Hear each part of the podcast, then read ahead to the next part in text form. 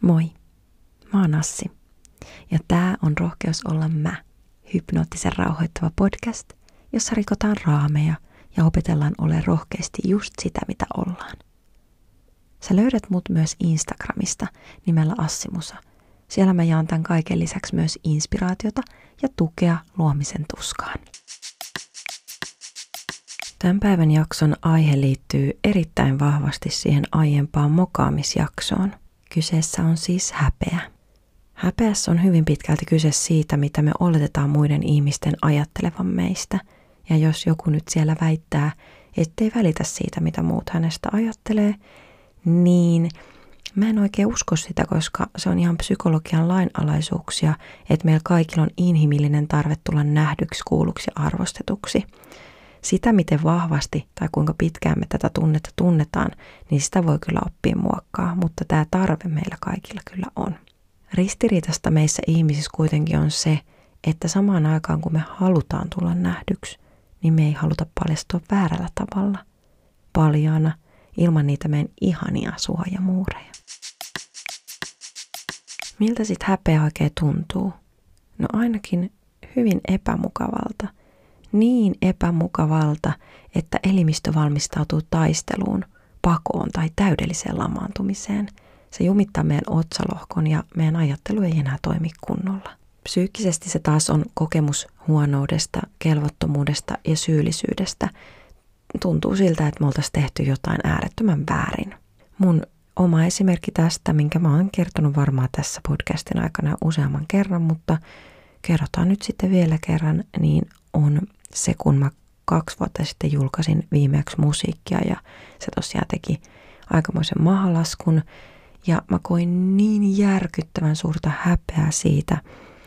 Mä ajattelin, että kaikki nauraa mulle ja, ja että miettii musta silleen, että mikähän, mikähän muka-artisti toi luulee olevansa, kun ei osaisi tehdä biisejä.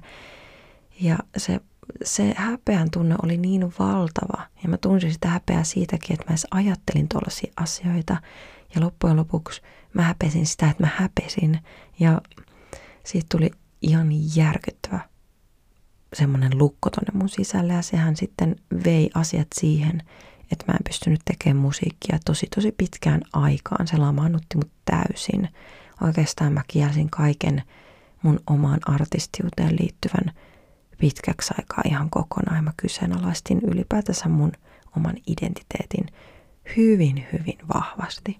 Eli tämmöinen meininki mulla on ollut häpeän suhteen. On toki ävennyt monia muitakin asioita, mutta tämä on jäänyt vahvasti mulle mieleen.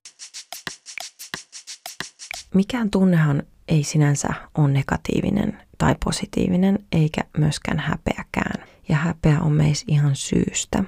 Ilman häpeää yhteiskunta ei pysyisi pystyssä, koska se pitää meidät niin sanotusti ruodussa. Se, että me vältetään häpeää, saa meidät miettimään tekojen seurauksia etukäteen. Häpeä saa ihmisen tuntee ja myöntämään oman vastuunsa. Se antaa meille myös luvan epäonnistua ja tarvita toisia ihmisiä. Häpeä siis suojelee meitä vaikeuksilta ja auttaa meitä vetämään rajoja. Mm, tavallaan se menee niin, että kun ihminen tekee väärin, niin sen ihmisen kuuluukin tuntea syyllisyyttä ja häpeää. Se, miten me suhtaudutaan tuohon tunteeseen, määrittää sen, miten me se koetaan. Häpeä on aina läsnä, ihan jokapäiväisessä elämässä. Ja se on paljon muutakin kuin sitä, että me mokataan julkisesti. Meidän ei tule päästä häpeästä eroon, vaan meidän pitäisi oppia tunnistamaan se – ja käsittelee sitä niin, ettei se voimistu entisestään. Jos me yritetään päästä eroon siitä, niin se saa meidät käyttäytyä todella monin eri tavoin vahingollisesti. Tällaisia asioita on muun muassa perfektionismi, mustasukkaisuus, syömishäiriöt, suorittaminen, kehoviha, lähisuhdeväkivalta ja niin edelleen. Ja nämä asiat taas lisää sitä häpeää entisestään. Häpeä ja syyllisyys muistuttaa toisiaan ja niissä onkin tosi paljon yhteistä, mutta ne ei ole silti samoja asioita. Suurin ero niissä on se, että sulla on syyllinen olo, jos sä oot tehnyt jotain väärin. Mutta sitten kun sä tunnet häpeää, niin sä koet tämän lisäksi myös sitä, että sä oot ihmisenä huono ja vääränlainen. Mieli syöttää meille tosi paljon ajatuksia päivittäin. Ja niin kuin mä edellisessä jaksossa sanoinkin, me harvoin kyseenalaistetaan niitä, vaikka usein ne on aivan potaskaa ja yhtä uskottavia kuin Seiskalehden kansi. Häpeä saa meidät uskomaan tarinaa omasta huonoudesta. Ihminen uskoo, että kaikki mitä se tekee on huonoa. Häpeä saattaa myös eristää meitä muista ihmisistä, ja se taas saa sun olon tuntua ulkopuoliselta, mikä taas voi olla syvästi ahdistavaa. Toisaalta tämä ulkopuolisuuden tunne voi tuntua turvalliselta paikalta, johon vetäytyä piiloon muilta. Sen lisäksi, että me piiloudutaan muilta, me piiloudutaan myös iteltämme. Lapsuudessa koettu tunteiden vähättely on usein yhteydessä häpeään. Kuulostaako tutulta? Jos oot kiltti, auttavainen ja ahkera, niin me hyväksytään sut. Jos sä taas kiukuttelet, vastustat tai oot vihanen, niin sä saat kokea vähättelyä, ehkä nöyrytystä ja ivaakin. Pieni lapsi ei erota itseään ja omia tekojaan aikuisten sanoista.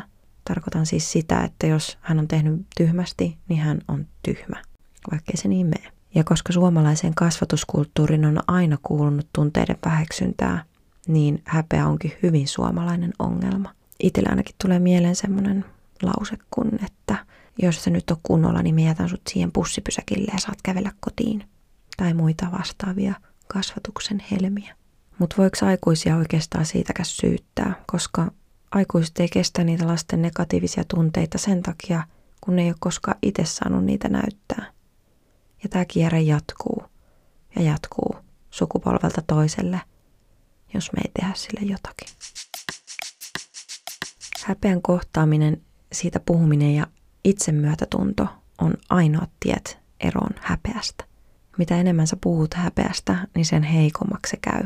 Ja parhaimmassa tapauksessa me koetaan häpeä osana meidän arkea ilman se kummempaa dramatiikkaa. Sä oot erittäin hyvässä vaiheessa kasvua silloin, jos sä pystyt tunnistamaan häpeän, heikkouden ja keskeneräisyyden itsessäsi ja hyväksymään ne kun sä huomaat tehneesi virheen, niin sano se ääneen. Ja seuraavan kerran, kun sua ahistaa ja hävettää, niin kysy itseltäsi, mitä tapahtuu. Ja yritä saada siitä häpeästä kiinni. Vasta sitten, kun me tunnistetaan häpeä, niin me voidaan sille tehdä jotakin. Ja muista, että itselle nauraminen on myös parasta terapiaa häpeään. Kiitos kun olit mun mukana taas tämän pienen hetken. Mä toivon, että sä tykkäsit tästä jaksosta. Lisää tämän kaltaista sisältöä ja vähän muutakin ihan melkein päivittäin löytyy mun Instagram-tililtä Assi Musa. Jos tykkäsit podcastista, muista jakaa ilosanomaa eteenpäin kaikille, jotka tunnet. Ää, muista täkätä mua postauksiin, jos kerrot sosiaalisessa mediassa tästä podcastista.